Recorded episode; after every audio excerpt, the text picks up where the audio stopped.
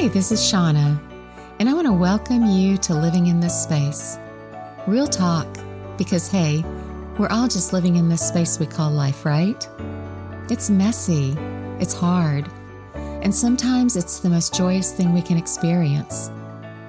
I want you, my listener, to have a place where the conversation is real and honest. I hope we can spend this time together validating, sharing, and experiencing all the feels together with whatever topic is on the agenda for the day. Let's dive in. Hi, and welcome back.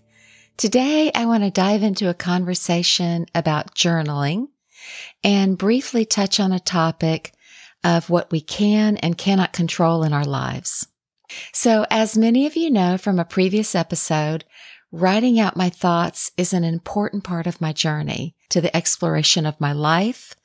And it's also been a huge part of the healing process with some things that I've gone through over the last few years. So today I want to talk about what journaling is. You know, I think it's whatever you want it to be, actually. There's no right or wrong. There's no good or bad.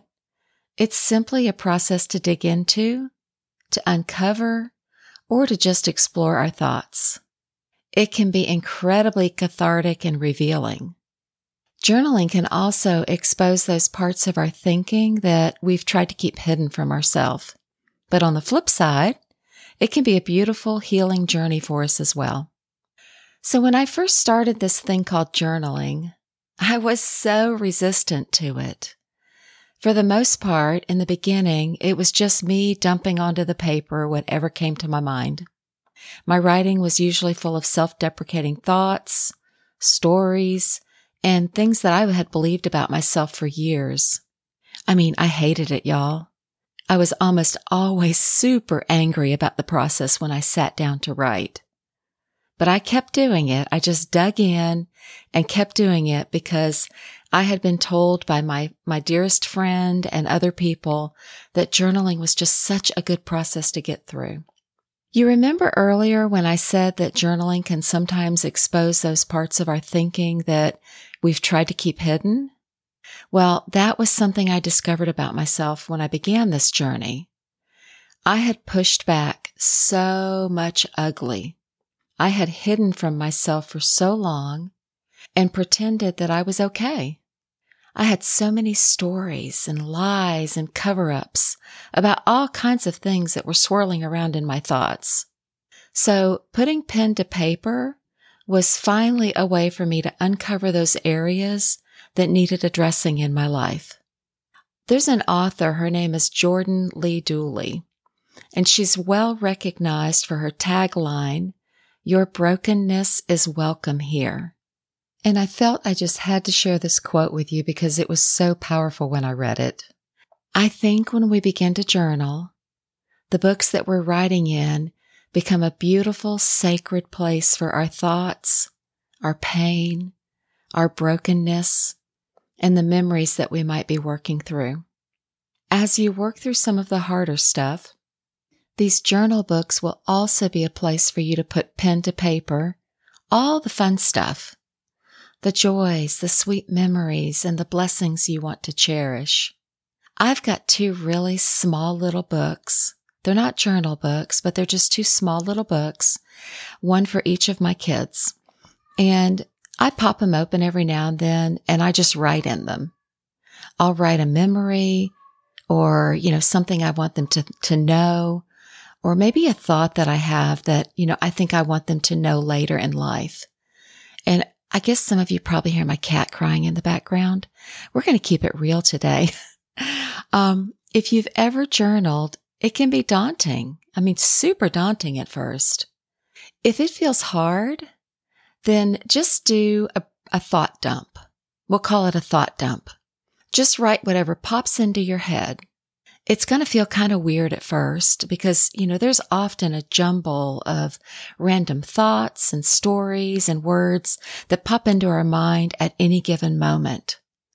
But just write them down no matter how strange or bizarre it feels. And some of these things will just be a word that you write down. Some may be a complete sentence or a partial thought. And you know, you may go back later and read what you've written down and have a revelation about something. Or you may just see a bunch of randomness. But whatever it is, it's good. It's really good, y'all, because you've started the process. Once you get past the initial resistance, just start writing. Set aside some time daily to write. And it may take just a few minutes, or maybe you set a bigger chunk of time aside. But making this a part of your daily routine can be so therapeutic and calming. And I think for most of you, the words are just going to flow into some pretty amazing self discovery. You never know, your creativity may blossom, and you might even find some hidden talent that you had no idea was there in the area of writing. If you find you don't enjoy this, this process of journaling, please don't stress over it. Just, it just isn't your thing and that's okay. You can find something else to do that may be just as revealing for you. So I want to wrap up this super short episode that we're doing today by sharing an area that journaling really helped me to dig into. And that area was a pattern of thought that I could control far more in my life than I really could. I have a meme on my Facebook wall that reads like this. I can't control anyone else, but I can control my thoughts, my words, my choices, my actions, and my reactions. You know, when I shared this the other day on Facebook, I realized that this had been an area that I had been doing a lot of work on in my counseling and in my journaling. So I want to share with you what I learned around this idea of control with you. We're not responsible for other people's reactions, moods, anger, joy, happiness, or sadness just as no one else is responsible for those same feelings when we're experiencing them. Now, we do react, of course, but we're in control of how we choose to react.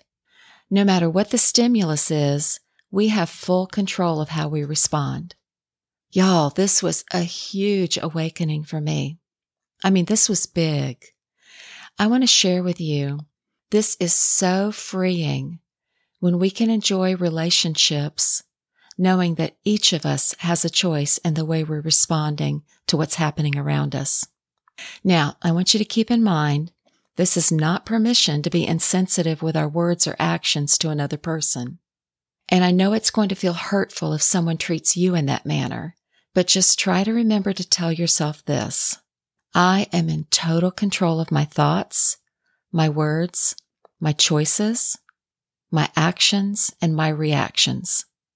There are so many stinking rabbit holes of feelings and reactions that we can quickly go down if we're not careful.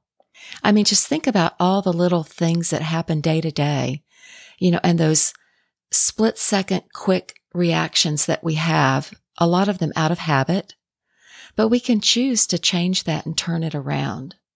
If we just stop and think about what we're doing. If you're struggling here, Try putting your thoughts to paper.